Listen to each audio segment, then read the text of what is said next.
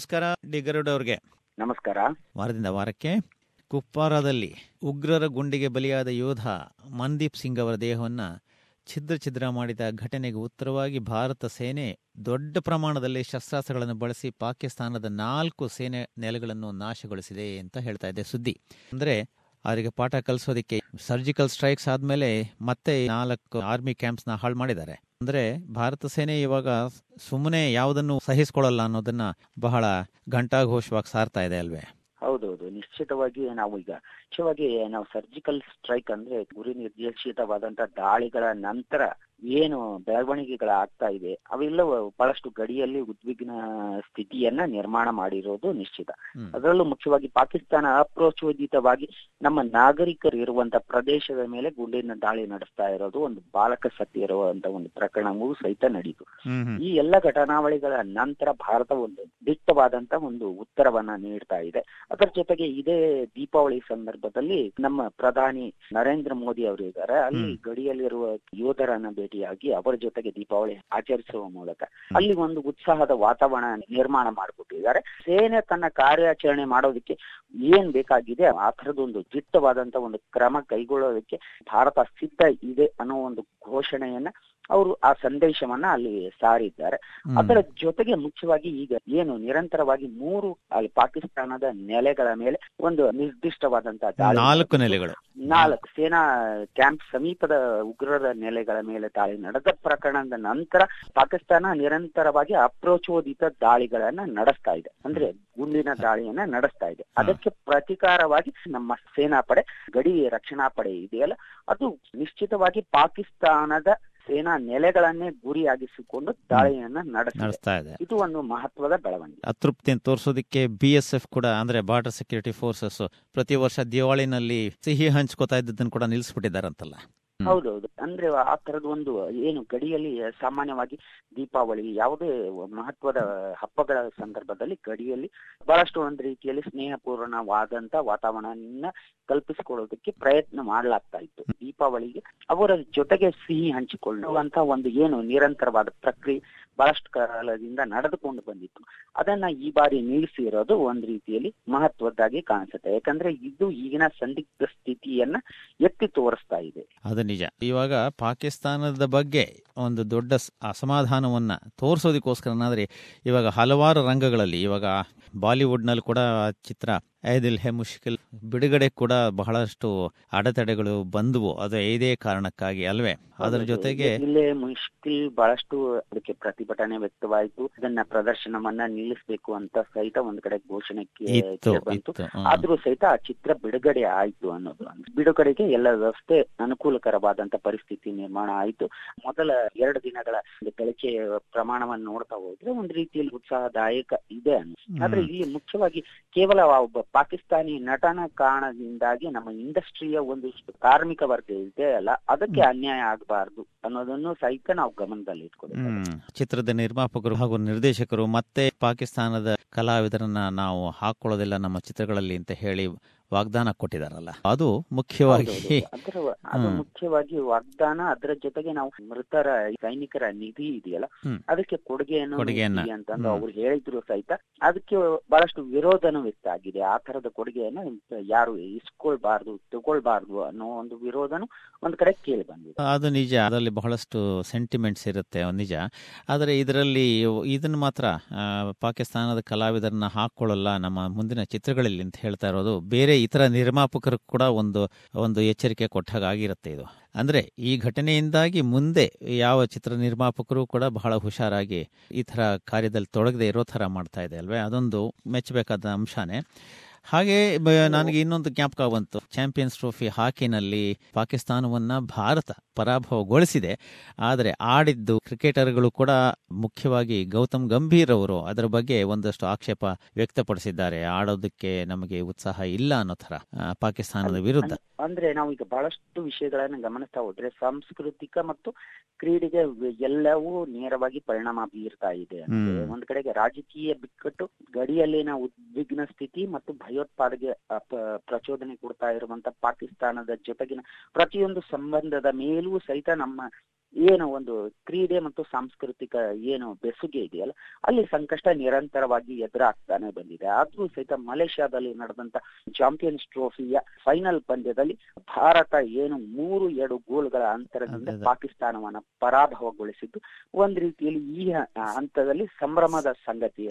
ಸಮಾಧಾನದ ವಿಷಯ ಅದ್ ನಿಜ.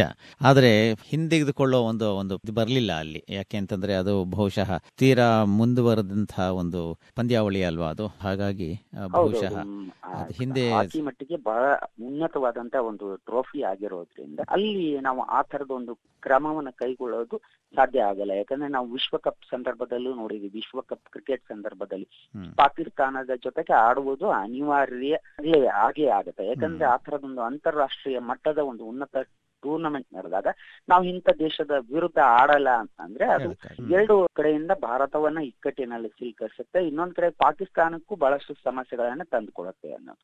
ಮತ್ತೆ ಇದ್ರ ಜೊತೆಗೆ ಹಂಗೆ ನೋಡಿದ್ರೆ ಈ ಆತಂಕಕಾರಿಯಾದಂತಹ ಪ್ರಕರಣ ಅಂತಂದ್ರೆ ಬೇಹುಗಾರಿಕೆ ಪ್ರಕರಣ.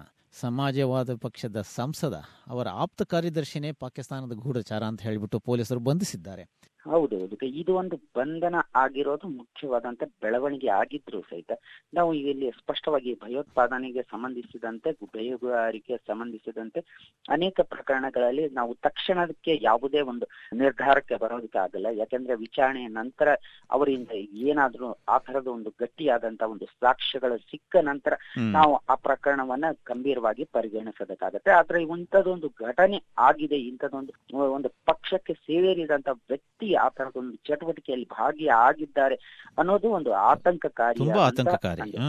ಕೇಂದ್ರದ ಸಂಸದರು ಇದು ರಾಜ್ಯದ ಶಾಸಕರಾಗಿದ್ದರೆ ಅಷ್ಟು ಇದು ದೇಶದ ಕೇಂದ್ರ ಸಂಸತ್ತಿನ ಸದಸ್ಯರು ಹೌದೌದು ಅಲ್ಲಿ ಮುಖ್ಯವಾಗಿ ನಮ್ಗೆ ಗಮನಿಸಬೇಕಾಗಿರೋದು ಇಂಥ ಒಂದಿಷ್ಟು ಪ್ರಕರಣಗಳಲ್ಲಿ ಬಹಳಷ್ಟು ಗಂಭೀರವಾಗಿನೇ ಯಾವುದೇ ತನಿಖಾ ತಂಡವೂ ಸಹಿತ ಬಹಳಷ್ಟು ಆಲೋಚನೆ ಮಾಡಿನೇ ಮುಂದಿನ ಹೆಜ್ಜೆ ಇಟ್ಟಿರತ್ತೆ ಅನ್ನೋ ಒಂದ್ ಕಡೆಗೆ ನಾವು ಸೂಕ್ತವಾಗಿ ಬೇರೆ ಬೇರೆ ಪ್ರಕರಣಗಳನ್ನ ಗಮನಿಸಿದಾಗ ಅನ್ಸುತ್ತೆ. ಯಾಕಂದ್ರೆ ತಕ್ಷಣಕ್ಕೆ ಯಾವುದೇ ಒಂದು ಆತುರದ ಕ್ರಮವನ್ನು ಕೈಗೊಂಡು ಮುಜುಗರಕ್ಕೆ ಒಳಗಾಗೋದಕ್ಕೆ ಇಷ್ಟಪಡೋದಿಲ್ಲ. ಯಾಕಂದ್ರೆ ಈ ಬೇಹುಗಾರಿಕೆ ಅಂತ ಒಂದು ಸೂಕ್ಷ್ಮ ಪ್ರಕರಣದಲ್ಲಿ ಈ ನಿಟ್ಟಿನಲ್ಲಿ ಎಲ್ಲೋ ಒಂದ್ ಕಡೆಗೆ ಬಂಧನ ಒಂದು ರೀತಿಯಲ್ಲಿ ಸೂಕ್ತವಾದದ್ದ ನಿಶ್ಚಿತವಾಗಿ ಹೇಳೋದಕ್ಕೆ ಆಗಲ್ಲ. ಆದ್ರೂ ಸಹಿತ ಈ ಬಂಧನದ ನಂತರ ಏನ್ ಬೆಳವಣಿಗೆಗಳಾಗತ್ತೆ ಅನ್ನೋದು ಮುಖ್ಯ. ಯಾಕಂದ್ರೆ ಅಲ್ಲಿಯ ಏನು ಸಾಕ್ಷ್ಯಗಳನ್ನ ನಿರ್ದಿಷ್ಟವಾಗಿ ನ್ಯಾಯಾಲಯದ ಮುಂದೆ ಇಡಲಾಗತ್ತೆ ಅನ್ನೋದು ಮುಖ್ಯವಾಗಿ ಕಾ- ಹ್ಮ್. ಕಾದ್ ನೋಡ್ಬೇಕು ಇನ್ನು ಏ- ಯಾವ ತರಹ ಅಂಶಗಳು ಹೊರ ಬರುತ್ತೆ ಅಂತ. ಅಂದರೆ ಇದರಲ್ಲಿ ಬಹಳಷ್ಟು ರಹಸ್ಯವಾದಂತಹ ಮಾಹಿತಿಗಳು ಇರೋದ್ರಿಂದ ಬಹುಶಃ ಅದು ಪೂರ್ತಿ ಆಚೆಗೆ ಬರದೇ ಇರಬಹುದು. ಆದ್ರೂ ಇದಕ್ಕೆ ಸಂಬಂಧಪಟ್ಟ ಹಾಗೆ ಇದು ಪಾಕಿಸ್ತಾನದ ಹೈಕಮಿಷನ್ನಲ್ಲಿದ್ದಂತಹ ಒಬ್ಬ ಕೆಲಸಗಾರರು ಕೂಡ ಗೂಢಚಾರಿ ಅಂತ ಹೇಳಿಬಿಟ್ಟು ಆತನ ದೇಶದಿಂದ ಉಚ್ಚಾಟಿಸಲಾಗಿದೆ ಆಗಿ, ಈಗಾಗಲೇ. ಹೌದೌದು ಎಂಬಸಿಯಲ್ಲಿ ವರ್ಕ್ ಮಾಡುವಂತ ವ್ಯಕ್ತಿಯ ವಿರುದ್ಧ ನೇರವಾಗಿ ಕ್ರಮ ಕೈಗೊಳ್ಳೋದಕ್ಕಾಗಲ್ಲ ಬಂಧನ ನಂತರ. ಅವರನ್ನ. ವಿಚಾರಣೆ ಬಂಧನ ಅನ್ನೋದಕ್ಕಿಂತ ವಿಚಾರಣೆ ನಂತರ ಬಿಡುವಂತಹದ್ದು. ಇದು ಸಾಮಾನ್ಯವಾಗಿ ನಡೀತಾ ಇರುತ್ತೆ. ಭಾರತದಲ್ಲೂ ನಡೆಯುತ್ತೆ. ಪಾಕಿಸ್ತಾನದಲ್ಲೂ ಆ ತರದ ಒಂದಿಷ್ಟು ಆರೋಪಗಳನ್ನ ಹಾಕ್ಬಿಟ್ಟು ಭಾರತಕ್ಕೆ ಗಡಿಪಾರ ವಾಪಸ್ ಕಳಿಸುವಂತ ಘಟನೆಗಳು ನಡೆಯುತ್ತವೆ ಇದು ಒಂದು ರೀತಿಯಲ್ಲಿ ರಾಜಕೀಯ ಸಂಬಂಧ ಬಿಗಡಾಯಿಸಿದಾಗ ಈ ತರದ ಚಟುವಟಿಕೆ ಮುಖ್ಯವಾಗಿ ಮೊದಲು ನಡೆಯುವಂತ ಒಂದು ಸೇಡಿನ ಕ್ರಮವೇ ಇದಾಗಿರುತ್ತೆ. ಓಕೆ ನೋಡೋಣ. ಇದು ಹಾಗಾದ್ರೆ ಕಾದು ನೋಡ್ಬೇಕಷ್ಟೇ. ಏನೇನು ಅಂಶಗಳು ಇದರಲ್ಲಿ ಆಚೆ ಬರುತ್ತೆ ಅಂತ. ಯಾಕೆಂತಂದ್ರೆ ಈ ದೇಶದ ರಕ್ಷಣೆಗೆ ಸಂಬಂಧಪಟ್ಟಂತಹ ಒಂದು ಆತಂಕಕಾರಿ ವಿಷಯ ಇದು. ಆಮೇಲೆ ಕರ್ನಾಟಕಕ್ಕೆ ಬಂದರೆ ಮುಖ್ಯಮಂತ್ರಿ ಸಿದ್ದರಾಮಯ್ಯನವರು ಹಠ ಹಿಡಿತಾ ಇದ್ದಾರೆ. ಮತ್ತೆ ನವೆಂಬರ್ ಹತ್ತರಂದು ಟಿಪ್ಪು ಜಯಂತಿ ಆಚರಣೆಗೆ ಆದೇಶ ಹೊರಡಿಸಿದ್ದಾರೆ. ಅಂದ್ರೆ ಕಳೆದ ವರ್ಷ ಆದಂತಹ ಕಹಿ ನೆನಪು ಮರೆತು ಹೋಗಿರೋ ಆಗಿದೆ ಹೌದೌದು, ಮುಖ್ಯವಾಗಿ. ಕರಾವಳಿ ಜಿಲ್ಲೆಗಳಲ್ಲಿ ಬಹಳಷ್ಟು ಆತಂಕಕಾರಿಯಾದಂತ ಘಟನೆಗಳು ಸಾಮಾನ್ಯವಾಗಿ ನಡೀತಾ ಇರ್ತವೆ ಆದ್ರೆ ಮುಖ್ಯವಾಗಿ ಈ ಟಿಪ್ಪು ಜಯಂತಿಗೆ ಸಂಬಂಧಿಸಿದಂಗೆ ಕೊಡಗಿನಲ್ಲಿ ಬಹಳಷ್ಟು ವಿರೋಧ ನಿರಂತರವಾಗಿ ಕಂಡು ಬಂದಿದೆ. ಯಾಕಂದ್ರೆ ಆ ಒಂದು ಭಾಗದಲ್ಲಿ ಕೊಡಗಿನವರಿಗೆ ಏನೋ ಟಿಪ್ಪುನಿಂದ ಅನ್ಯಾಯ ಆಗಿದೆ ಅನ್ನೋ ಒಂದು ಏನು ಇತಿಹಾಸವನ್ನ ಮುಂದಿಡ್ತಾರೆ. ಅದು ಒಂದು ವಾದ ಬೇರೆ. ಆದ್ರೆ ಟಿಪ್ಪು ಆ ತರದ ಒಂದು ಜಯಂತಿಯನ್ನ ಆಚರಿಸುವಂತ ಸರ್ಕಾರದ ಮೂಲಕ ಆಚರಿಸುವಂತ ಅಗತ್ಯ ಇಲ್ಲ ಅನ್ನೋದು ಕೆಲವರ ವಾದ ಆಗಿದೆ.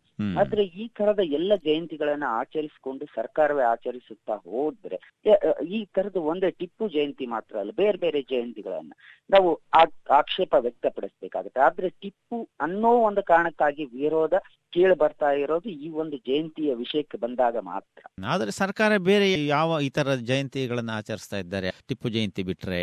ಗಾಂಧಿ ಜಯಂತಿ ಮಾಡ್ತಾರೆ ಬೇರೆ ಸರ್ಕಾರಿ ಒಂದು ಏನು ಜನ್ಮ ದಿನಗಳನ್ನ ಆ ಸರ್ಕಾರ ಅಧಿಕೃತವಾಗಿ ಆಚರಿಸುತ್ತೆ. ಕೆಲವು ನಮ್ಮ ಉನ್ನತವಾದಂತ ಕವಿಗಳು ಮತ್ತು ಆ ತರದ ಒಂದು ಹಿಂದಿನ ಪ್ರಕ ಬಹಳಷ್ಟು ಘಟನೆಗಳನ್ನ ನಾವು ನೋಡ್ತಾ ಬರ್ತೀವಿ. ಯಾಕಂದ್ರೆ ನಿರಂತರವಾಗಿ ಸರ್ಕಾರದ ಮೂಲಕನೇ ಸಂಘಟಿತ ಆಗುವಂತ ಅನೇಕ ಜಯಂತಿಗಳು ಇವೆ ನಮ್ಮಲ್ಲಿ. ಅಂದ್ರೆ ಬಸವ ಜಯಂತಿ. ಆ ತರದ ಎಲ್ಲ ಕಾರ್ಯಕ್ರಮಗಳು ಸರ್ಕಾರದ ಮೂಲಕ ನಡೆಯುತ್ತೆ. ಬಸವ ಜಯಂತಿ ವಿಷಯ ಬಂದಾಗ ಮಾತ್ರ ಈ ತರದ ಒಂದು ಆಕ್ಷೇಪ ಕೇಳ್ಬರುತ್ತೆ. ಅದರ ಬಗ್ಗೆ ಚರಿತ್ರೆಯಲ್ಲಿ ನೊಂದವರು ಕೊಡವರು ಹಾಗೂ ಕರಾವಳಿ ತೀರದ ಜನತೆ ಅಲ್ವೇ? ಸೊ ಹಾಗಾಗಿ ಅವರು ಪ್ರತಿಭಟಿಸೋದು ಸಹಜವೇ? ಇಲ್ಲಿ ಮುಖ್ಯವಾಗಿ ಕೇವಲ ಆ ಒಂದು ಐತಿಹಾಸಿಕ ಕಾರಣಕ್ಕಾಗಿ ಈ ತರದ ಒಂದು ವಿರೋಧ ಅನ್- ಅನ್ನು ಹೇಳಕ್ಕಾಗಲ್ಲ. ಯಾಕಂದ್ರೆ ಇಲ್ಲಿ ರಾಜಕೀಯ ಸೇರಿಕೊಂಡಿದೆ ಅನ್ನೋದು. ಆದರೂ ನೀವು ಇದ್ದಕ್ಕಿದ್ದಾಗಿ ಸಿದ್ದರಾಮಯ್ಯನವರಿಗೆ ಇವಾಗ ಕಳೆದ ವರ್ಷದಿಂದ ಅಲ್ವೇ ಆರಂಭ ಒಂಥರ ಎಚ್ಚರಿಸ್ಕೊಂಡು ಟಿಪ್ಪು ಜಯಂತಿ ಮಾಡಬೇಕು ಅಂತ ಮಾಡ್ತಾ ಇರೋದು.